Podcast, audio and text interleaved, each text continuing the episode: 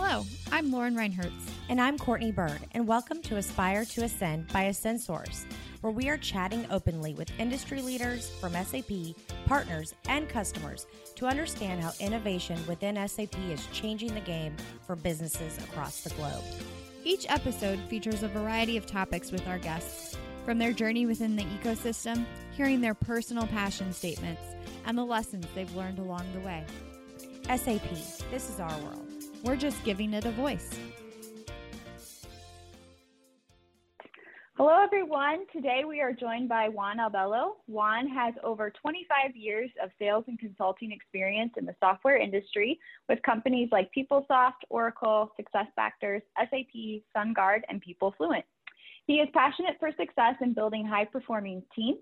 He has a lengthy and proven track record of accomplishments that has led to a phenomenal career growth in the highly competitive software industry. He is currently serving as head of sales and business development at Rizing, a global SAP partner, and he resides in Miami with his family. Welcome, Juan. Thank you, Lauren. I'm um, real glad to be here. awesome. Thank you for having me. We are we are happy to have you, Juan. Uh, in true Aspire to Ascend fashion, I will start with asking you to ascend your resume.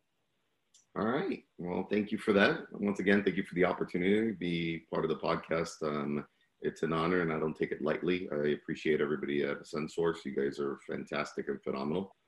Um, I started my, my career, you know, after getting a bachelor's in electrical engineering, a master's in industrial engineering, and an MBA, all from my alma mater, the University of Miami, um, thinking I was going to be an engineer. And um, uh, lo and behold, a small little company uh, in the Bay Area um, uh, gave me a call. Uh, and that small little company was called PeopleSoft um, at the time. And um, uh, little did I know that I was going to lead to a 25 year career or 25 year plus now.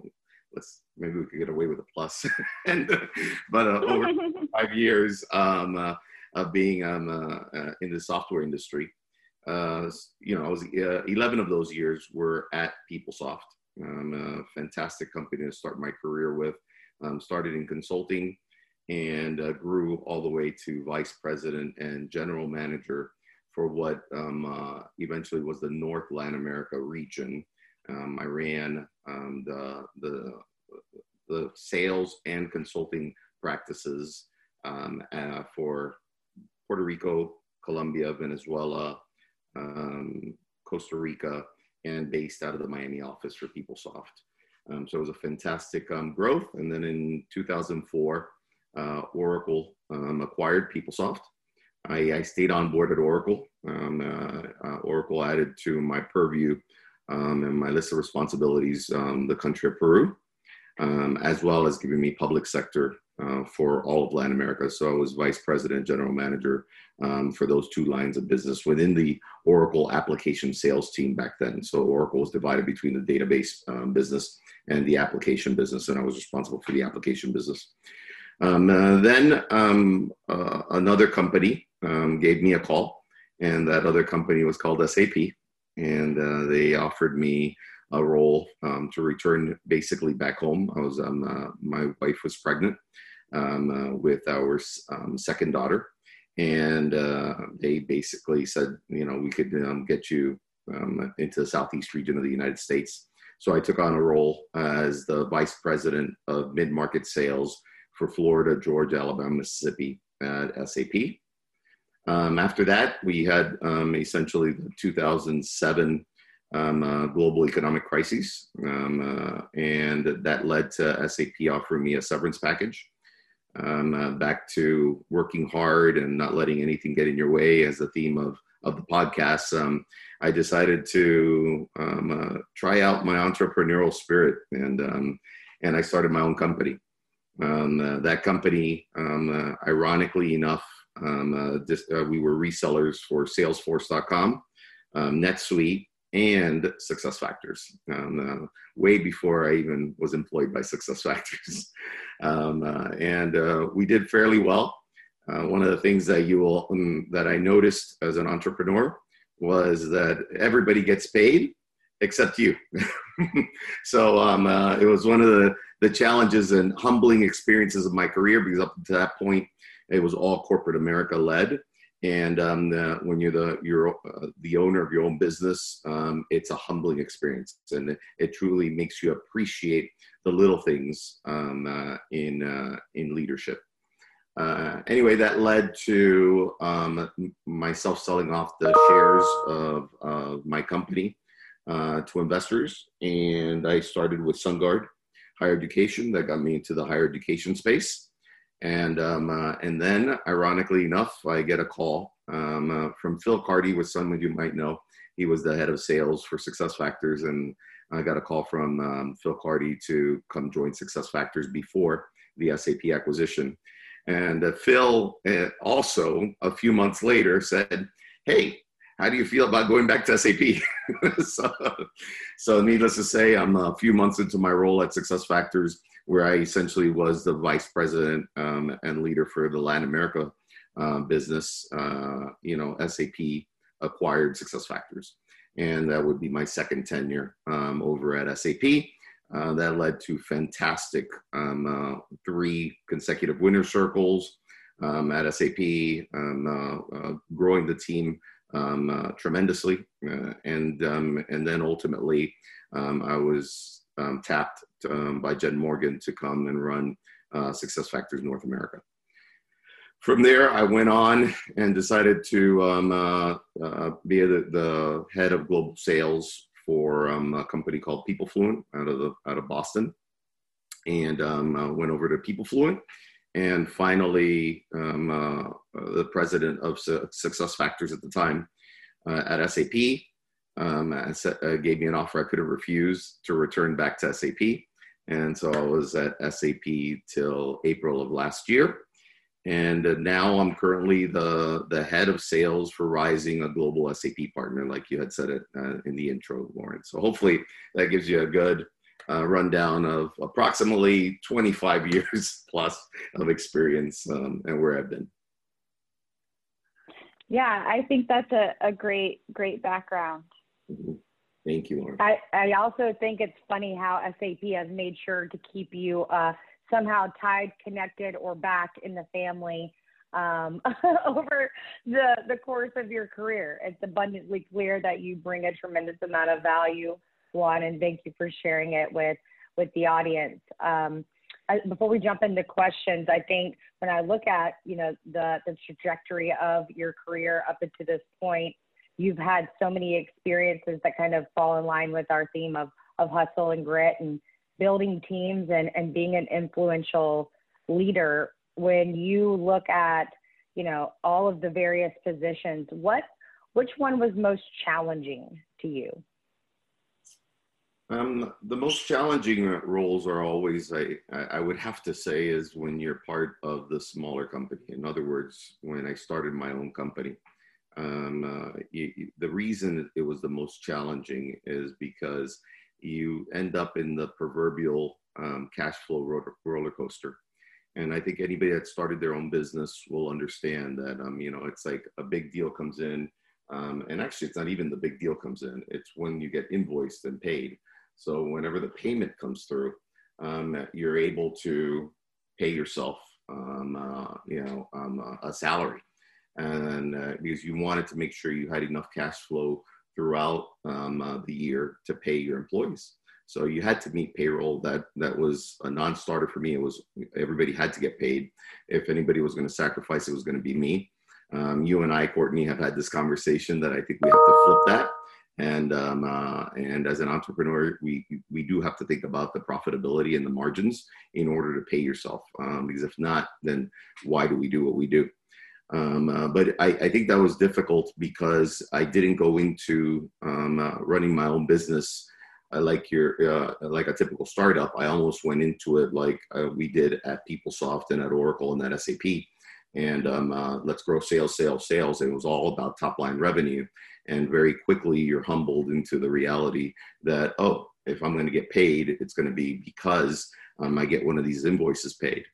Uh, and that to me uh, was probably the toughest part was looking at my wife and my kids in the eye and, and having to cut things back from what we were used to because um, uh, money was just not flowing or the cash flow wasn't flowing.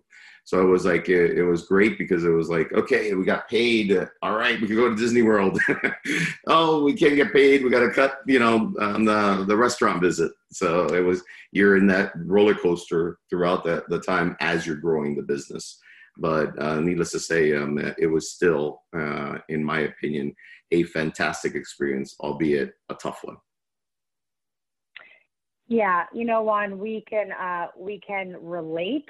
Uh, obviously, as we started Ascensource, we've we've listened and learned a lot of very valuable lessons and, and had some great mentors like yourself um, as we have grown. And and I think I shared this with you. One thing that we were told, you know, from somebody we we care deeply about and respect deeply was, hey, Courtney, this is going to be tough at times, right? And you're going to come against challenges and, and people challenges, financial challenges. And the one piece of advice that I can give you is, you know, make sure that your family doesn't suffer at the expense of you fulfilling this dream and make sure you pay yourself and, you know, take care of your family. And, and it's a lot easier said than done, right? I mean, uh, at, at some in some respects, this Ascensource team is my family, and we are very very fortunate here at Ascensource to have had the growth um, that we have experienced over the past couple of years, but it hasn't come without having some real tough conversations between Lauren and myself. And um, you know, cash flow is a thing, but I think if you go back to your core values of what makes a successful business run long term. It's more, you know, profitability and capacity and utilization. And I know you and I have had this conversation several times, but I think it's interesting that you share, you know, that being part of your challenges coming from that corporate, you know, uh, culture to now running your own business and and how that transferred to how you wanted to start or jump in uh, in you know right off the right out the gate and, and hire people and do things that you know you typically could do stepping into a, a much more corporate structured culture. Where in running your business it is very very different. So i appreciate you sharing kind of that experience with us. And and trust me we uh we can empathize. And certainly it brings it back to the hustle that is required when um, having that entrepreneurial spirit and and building something you believe in yeah, I mean, I tell everybody when you when you own your own business, you don't realize it because you think you're just going to be um, with a title of CEO, and don't realize that when you're the CEO of your own business, you're the head of sales, you're the head of um, uh, HR, you're you're the payroll person, you're the fine CFO, you're you're you're wearing multiple hats, and um, uh, and so mm-hmm. my hats out to all those entrepreneurs out there because it is very tough, but very gratifying, very fulfilling. Yeah, you're you're speaking my language, um, and I think a lot of you know partners in this ecosystem and folks that we work with can definitely relate to that that talk track and that roller coaster. Um, and I think that's probably one of the reasons why we enjoy working with you so much is that you do have that entrepreneurial spirit, but yet you bring that um, to to companies like SAP and Rizing. So um, before we kind of move on, I'd be curious to hear from you how you feel kind of that experience of running your own company um, has shaped your approach when you did go back to more of a larger organization like SAP and Rizing. What did that experience teach you that you are applying in your your leadership and your teams today? Right. Well, um, I've always felt that you need to look at the glass um, half full um, all the time. Optimism is key in anything you do in life. And then I, I, I look back upon my career and whether it was a good experience or a bad experience really turns out to be irrelevant because it's an experience nonetheless. And all of those experiences, the sum of them, the, the good and the bad, are what has shaped me to be who I am today. And um, I think they all apply um, to the leader of the future or the workforce of the future or anything that you're applying for your, your organization, um, all these valuable skills that you've obtained, whether it was as an entrepreneur or in another corporate environment, you bring those to the table. Um, uh, I don't think it's any secret that in my current role, the fact that I worked at SAP and that experience in the network that I had at SAP is actually a very important and key element of my Rizing um, uh, career here. Um, uh, so uh, you know one of the one of the elements from my entrepreneurial um, days that I always like to highlight was before being a partner to Salesforce, to SuccessFactors, and to NetSuite. I used to be on the other side. I was PeopleSoft and managing channels. Um, I was Oracle managing channels. I was SAP managing channels. So I was on the other side of the coin. And up to that point in time, I, I wasn't a partner. Um, I was the vendor in, in every one of these cases. And I remember treating each one of my partners exactly as if they were another sales rep. Give me your forecast, give me um, more deals, give me more opportunities. That's why you're a partner for PeopleSoft, for Oracle, and for SAP. And I learned very quickly when you're on the other side of that coin, be careful what you wish for, that it's not about that. It really is of these vendors supporting their partner ecosystem. And I use the word all the time priming the pump. If you prime the pump with the partners, those partners grow and they pay off dividends. But by themselves, they're just starting up. They can't do it without the support of the vendor. And uh, that's one thing that I brought to the table post my entrepreneurial experience was that now the way that I treat partners today is very different than the way I had treated partners in the past. It really is more about a true partnership today, as opposed to it's a it's a privilege that you are my partner, so I need your your sales. And that's not the way to run a partnership. I wouldn't run a um, you know my relationship with my wife that way. Why would you do that in a relationship in the professional environment? So um, I think that's that's one of the things that I took and I and resonated with me is the way that I treat a partner because of my experience as a partner um, uh, today is very different than the past. Does that answer? Yeah, and you know what? It does, Juan. I mean, partnership is so incredibly important. I always jokingly say, you know, uh, a partnership needs to be equally beneficial or equally shitty for both sides of of the partnership, right? And that that's a real partnership, and and I think that that translates into you know your the personal side as well as the professional side of of every interaction that that we have, and we definitely see how you partner.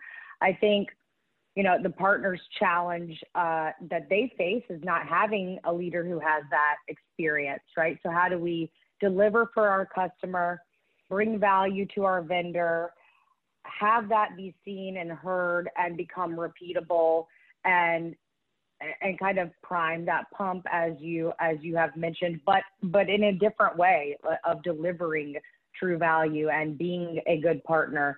And you do that really well. You do it with Ascensource for sure. Um, but I, I, think you will bring a, a definite fresh perspective to uh, your new organization. And and Rizing's already unbelievably great at what they do uh, but but building that partnership will will take them to the next level, and I'm sure SAP is, is very excited about it as well, uh, along with your customers.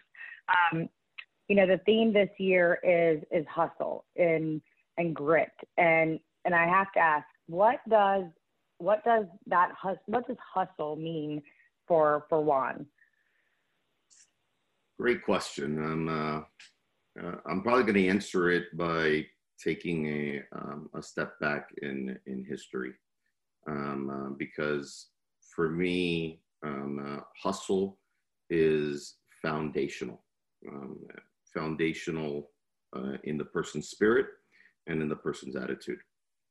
Um, and I have to admit the, you know, the hustle that's in me, which is should not be misconstrued with negative hustle um, of hustling at poker or, a billiards game. Um, uh, but the hustle of, of putting it all on the line and having that internal fortitude that nothing's going to get in my way.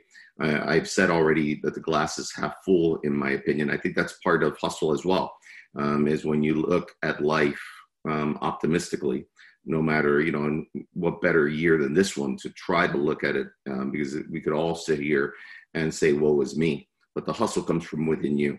It's foundational. And, and, and I really want to attribute that um, uh, to a, a really a superhero in my life, which is my, my mother. Um, uh, my mother, um, uh, you know, um, you know, I, I, have to admit to all the, the, the viewers out there, I'm a proud mama's boy. So, but, um, and why do I say that? Then I, because I, I have this conversation with our teams, usually around execution. Um, that hustle leads to execution. Hard work pays off. You know these types of things. Well, um, a little bit about history. Um, back in uh, in the late '60s and um, uh, early '70s, uh, my mom, when she was 15 years old, saw her father, my grandfather, um, be put in a Cuban prison. Um, the only uh, thing against him at the time, you know, uh, the allegations against him were that he was not, he was a contra-revolutionary. Okay. Now, to put things in perspective, he was tagged as a contra-revolutionary because the government came in, a communist government at that, came in and decided that my grandfather's businesses were now part of the government. And so he did what any of us would do. What do you mean? Wait, hold on. This isn't. I built this from, you know, the bottom up and uh, on uh, the sweat uh, of you know uh, um, and tears to get the business to where it needed to get to, and yet they put him in jail. Um, uh, and uh, needless to say, my mom marries um, my dad when while my grandfather was in prison um, as a political prisoner and um, all of a sudden, they get the proverbial call and said, "Hey, you know what? Um, you guys have a choice. You either leave the country, or your father rots in um, in prison." So there was no real choice, you know. So my mother, with um, um, with I was seven months old, by the way, and um, uh, she didn't even know she was pregnant with my brother. um, uh, it was early on in the pregnancy, but she was pregnant with my brother. Um, uh, and uh, I always jokingly say that my brother was um, made in Cuba but born in the USA because he came over and he was born in New Jersey. So, so um, uh, anyway, long long story short, um, uh, they get to the airport in Cuba, and, and uh, after they had all the proper visas and all that, and they tell my father, "How old are you?" My father says, "I'm 21 years old," and uh, somebody said he's military age, he can't leave. So my mother lands in New York City, um, uh, not knowing the language. Um, and something for the viewers to understand is back then, you couldn't even um, produce uh, uh, uh, your diploma because the diploma was in Cuba of high school. So whenever any employer would come up to you and say, hey, can you at least say that you have a high school degree? She would say yes, but there was no way to produce it because there was no communications um, with the Cuban government um, or any relationships from a US perspective. So, long story short, um, here's a woman that lost her marriage because my father had to stay in Cuba and I did not meet my father until then. I was 15 years old. Um, grandfather was put in prison for no reason. She leaves the country that and loses everything house, um, anything. You know, she tells me that there was one um, gentleman at the airport that took the watch off of her wrist as she boarded the plane and said that all of that belongs in Cuba, not in the United States. Um, uh, lands in the United States, doesn't even know English, um, uh, and tries to hustle, back to your word, um, to make ends meet, two jobs, and um, puts two kids through college. And um, uh, and I still am eternally grateful because that hustle, that grit, um, was instilled in me from a very early age. I usually use this story not in the context of hustle and grit. I usually use this story when I'm talking with my sales team because it's a true story. It's a story of my life. When somebody comes to the, the team and complains, I don't have enough pipeline, I don't have enough deals, the competition is tough.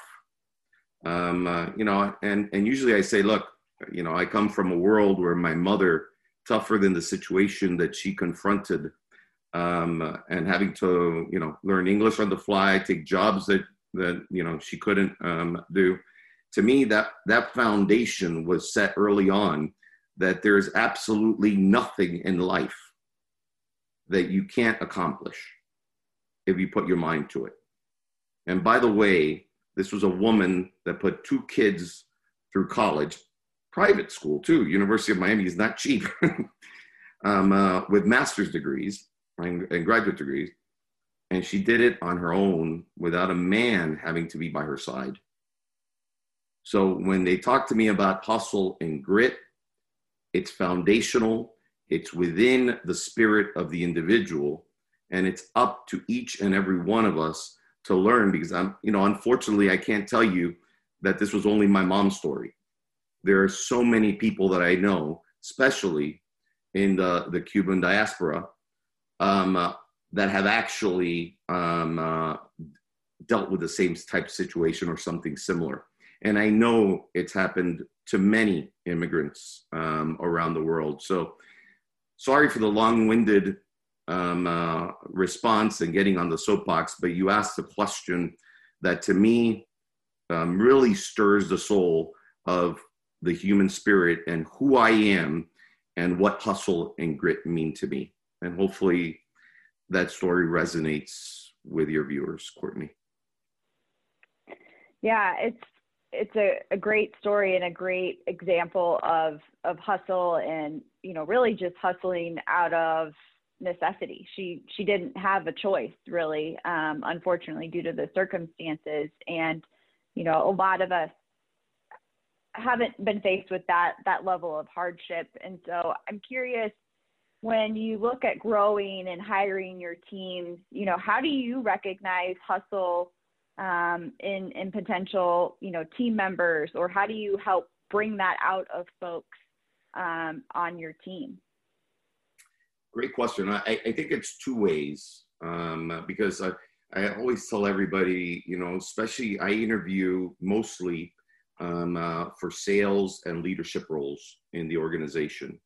And, and I've always said if you can't sell yourself, um, uh, you have a problem. But that also presents a problem for the hiring company because most people are very good at selling themselves.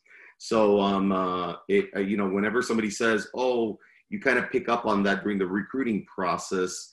It's not always the case. You know, I think any leader um, uh, will will attest to the fact that you know, hey, um, we've had bad hires and good hires in our career. You know, and you try to replicate um, uh, good hires. Um, uh, you know, I I think for that hustle, you know, I go back. Courtney and I were talking about that. Um, part of my um, what made me, I think, successful as a kid growing up um, uh, was that my mom put me in a lot of team sports. You know, I was in soccer, I was in baseball, I was in football.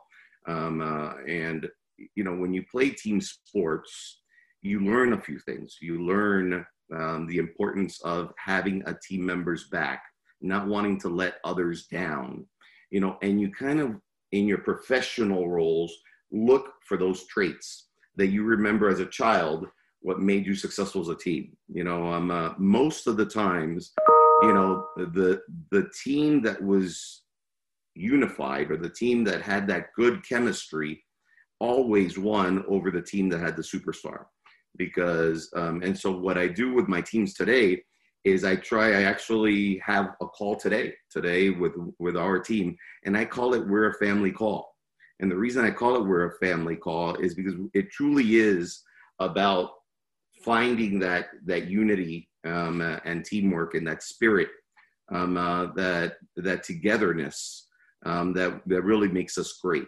You know, and that's what I look for.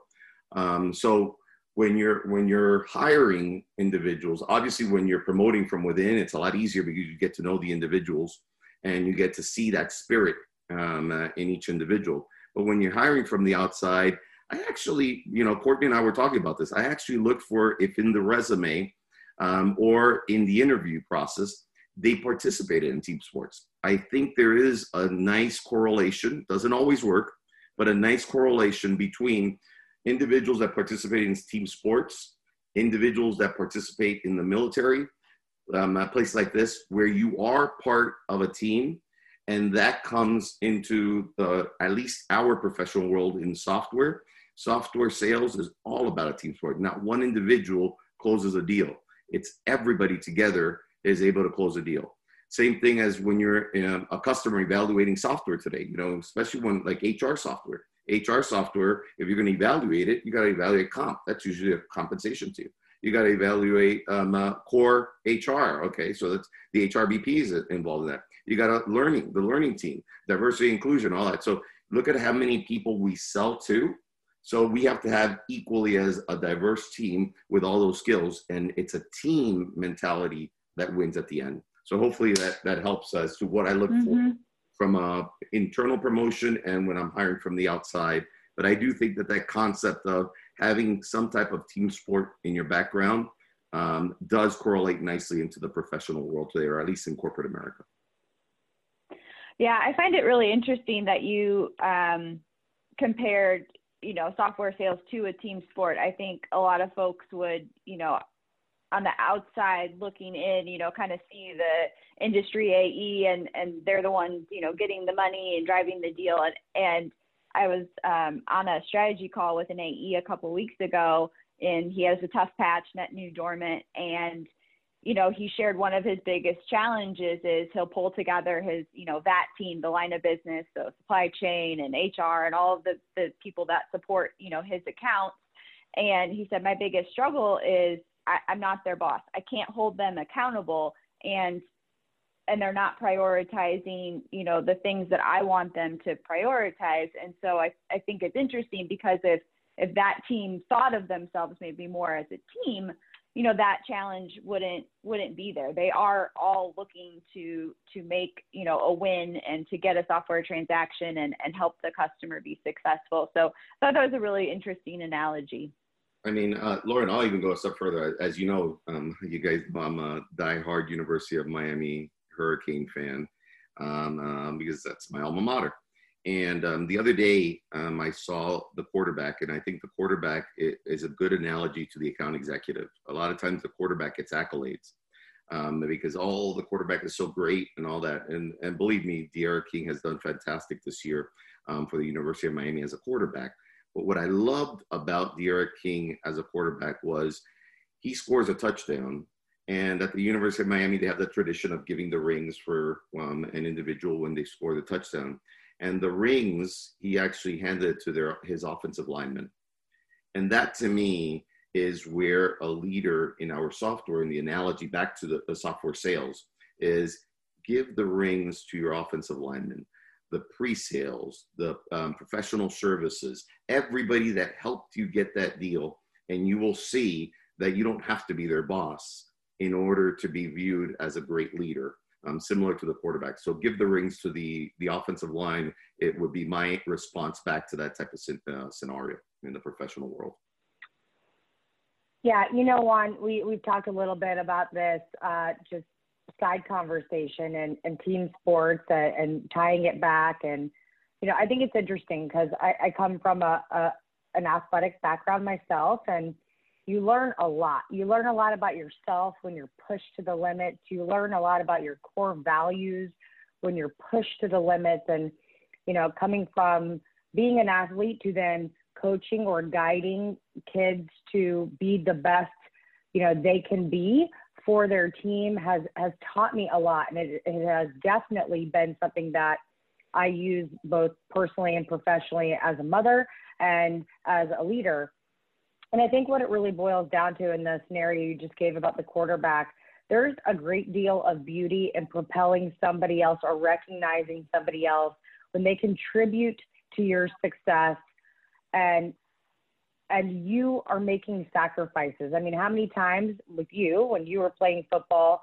you know, uh, as a young kid, were you hurt, but you took your position on the field and you did your damnedest, play by play, to do what you needed to do for your team and, and you set everything else aside. And I think when you look at people and, and going back to like the hiring aspect, people who have that experience just they understand uh, one how to lift somebody else up, two how to sacrifice, and and most importantly, how to how to just be a part of something bigger, a team.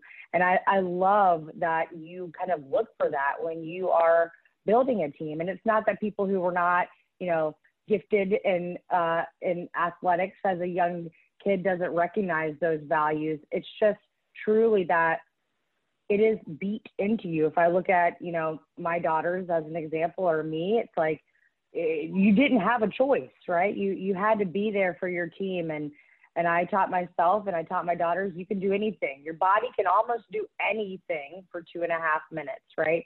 You know, play by play, uh, inch by inch. If you want to go to a good old football movie, you know, it's all about the inches.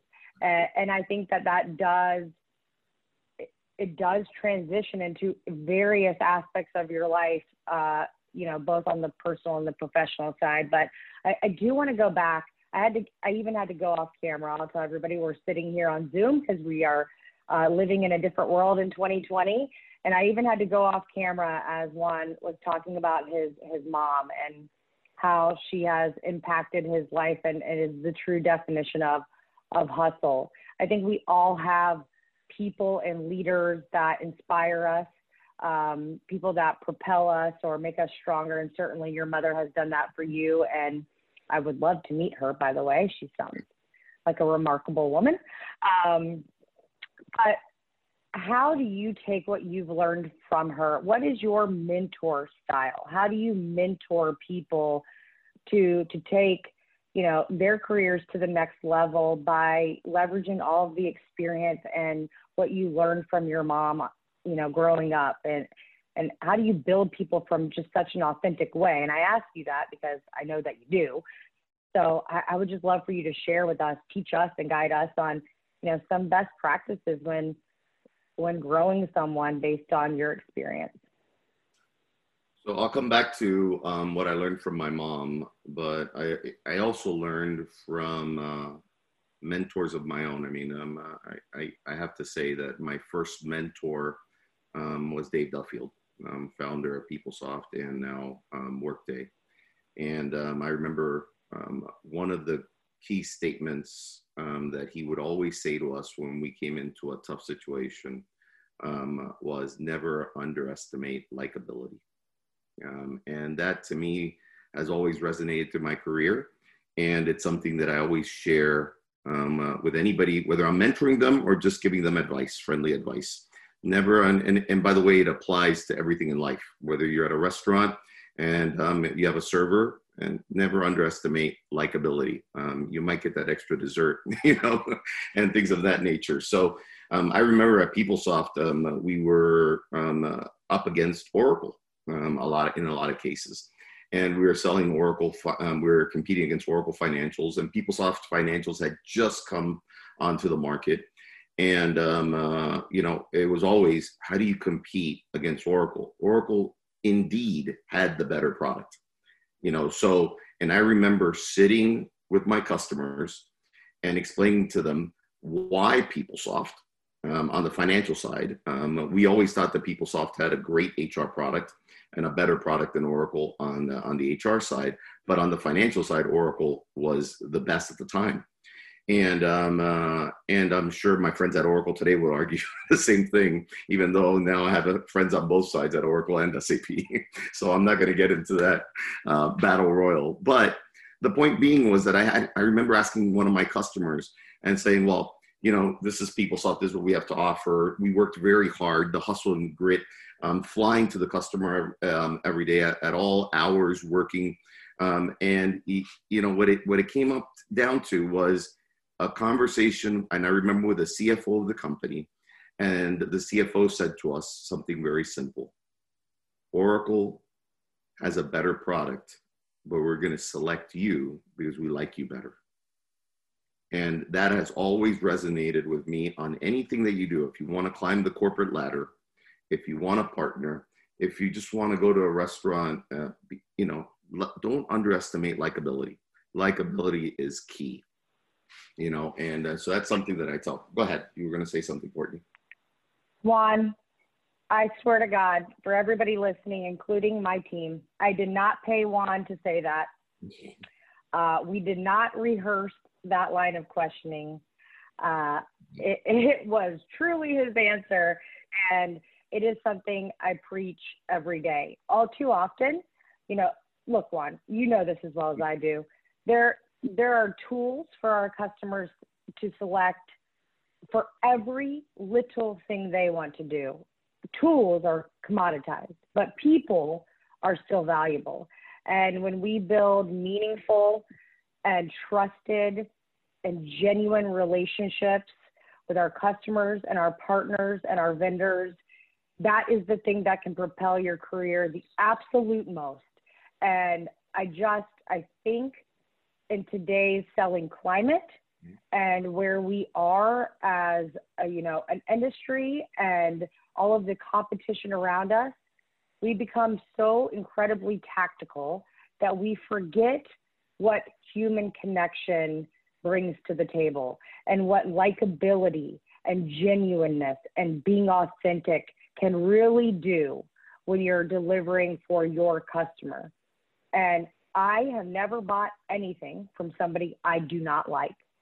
And I try to tell that to my team every single day. Lower your guard, build real, meaningful relationships. And uh, yes, I thank you. And I, I mean, if you want to invoice me for saying that, because it totally proves my, you know, high horse that I've been sitting on uh, the past couple of weeks, I, I can't, I can't agree with you anymore.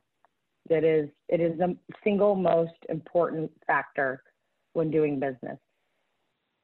Well, and you said something really important, Courtney, is is genuine. I think in this industry in particular, it's easy to say I'm a salesperson. I people need to like me and and kind of do things with the wrong intention. But if you build genuine relationships, um, those are sustainable because they're they're based on something truthful. And and I joke with Paige on our team. She loves small talk you know, happy hours, working the room, that is her element. And she genuinely loves people and loves connecting on, on something personal. It's, to be honest, a little more challenging for me. Um, I like people. I like more smaller, you know, intimate relationships um, that take more time. Um, but, you know, the genuineness of it, I think, is the important part of, of that relationship building and that, that likability factor as well. Right. I agree. I agree. And then to answer just Courtney's um, question around my mother and what that, how mm-hmm. that to mentoring, you know, one of the things that, that I tell my teams um, along the same lines of don't underestimate likability. Um, uh, I always try to have folks um, uh, look at the, wor- uh, the glass half full. You know, optimism goes a long way. Um, people like to be around people um, uh, that are genuinely optimistic. And, uh, and if you notice, I mean, in anything in life, um, negativity draws negativity and um, positivity draws positivity. Um, I, you know, like most couples out there, I've been with my wife now for a very uh, long time, so 20 plus years. And, um, uh, you know, we had problems just like anybody. And in one of those scenarios where we had our problems, um, as a couple. I remember that she went and started talking with her friends, and most of the friends that were coming to her rescue were divorced, not happy in their relationship. Uh, so negativity was attracting negativity. Um, and I use that example not really to what was me about my own personal, but I learned from that. I learned how in the professional environment, right, how optimism will attract or positivity will attract positivity. My mom, you know, I tell everybody, my mom, I never knew growing up that I had a problem, that there was tr- uh, struggles. I went to Disney World just like any other kid went to Disney World. I didn't realize everything that my mom hid from me. But why? She hid it even though she had probably all the financial problems that we run into, um, all of the relationship problems, and all of those things that we all run into now as adults, she had. Yet she instilled in us to always look at the glass half full. And I tell that again along the same theme of don't underestimate likability. also don't underestimate optimism. People do not want to be around people that are negative, and I think it resonates even more in this 2020 pandemic year um, uh, because it is way too easy to look back and complain about something. I think what's really um, uh, smart of individuals that are being successful during a pandemic year is that they let their optimism, that positivity, um, uh, euphoric attitude come to light and come because we all need a little of that in our lives. So hopefully that answers Courtney's question mm-hmm. how I correlated it back to my mom.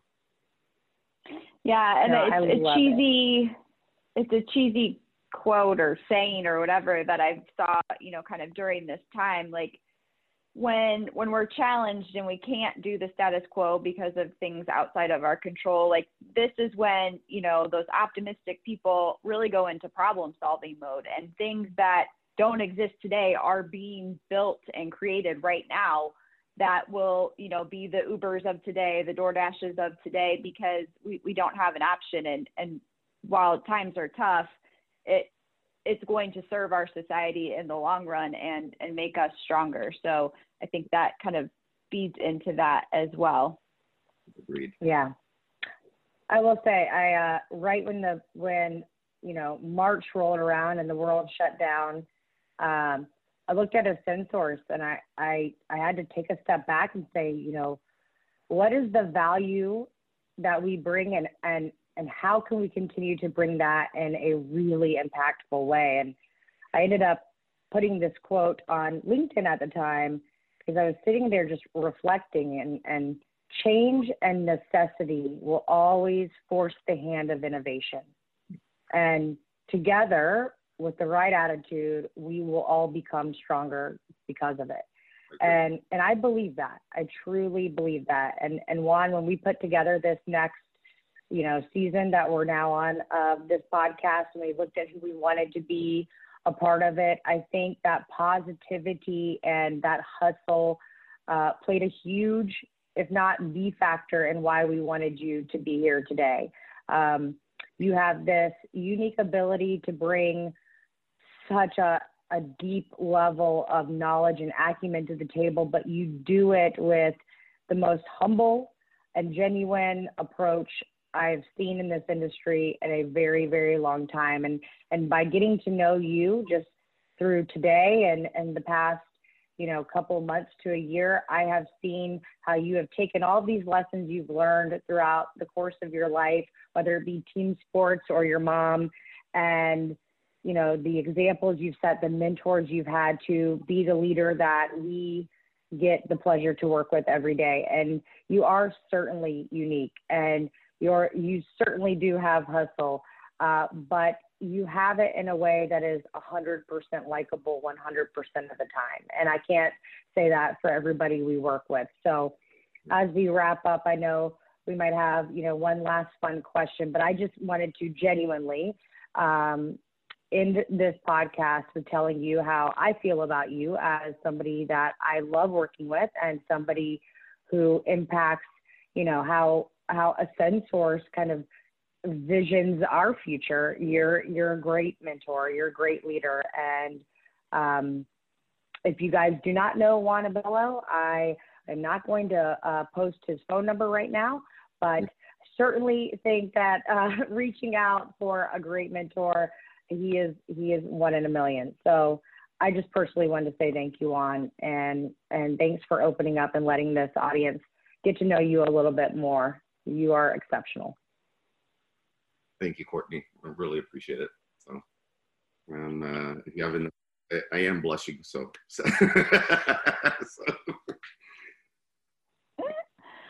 So as we wrap up, I know earlier, you know, you, you said your mother is, is your superhero. We're, we're asking everyone on, on season two, if you could assign yourself one superpower um, and superpower that you have. So, what is kind of your superpower gift um, that Juan has?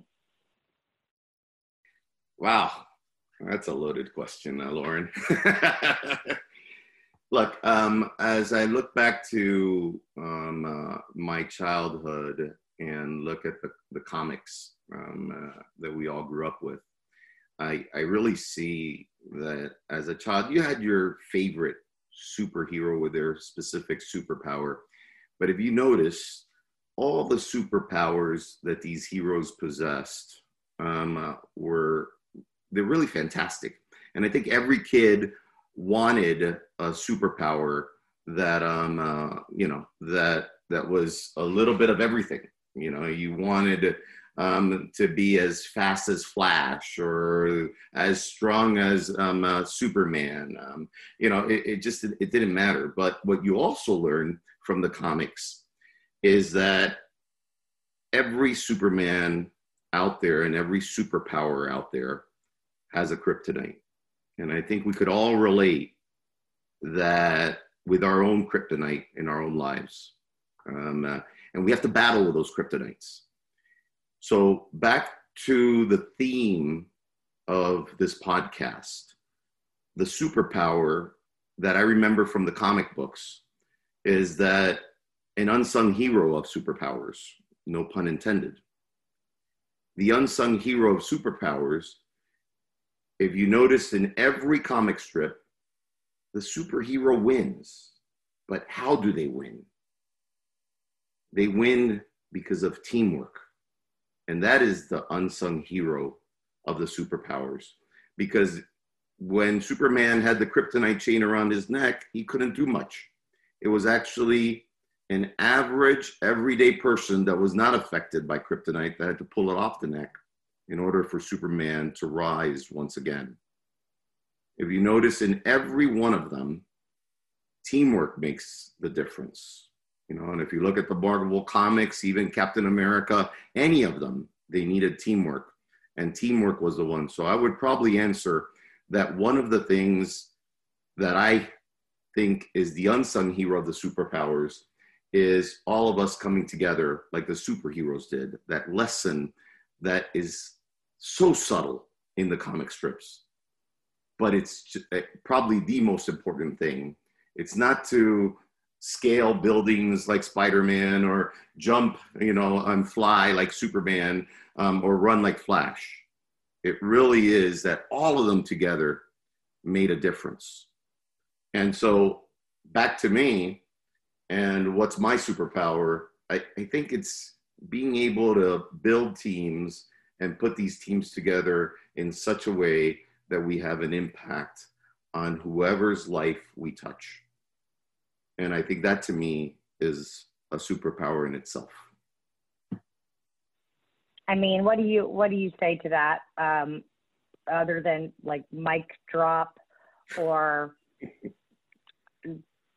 I need to reflect more and, and grow because I mean that's maybe the best answer we've ever yeah. heard to any question in the history of the podcast.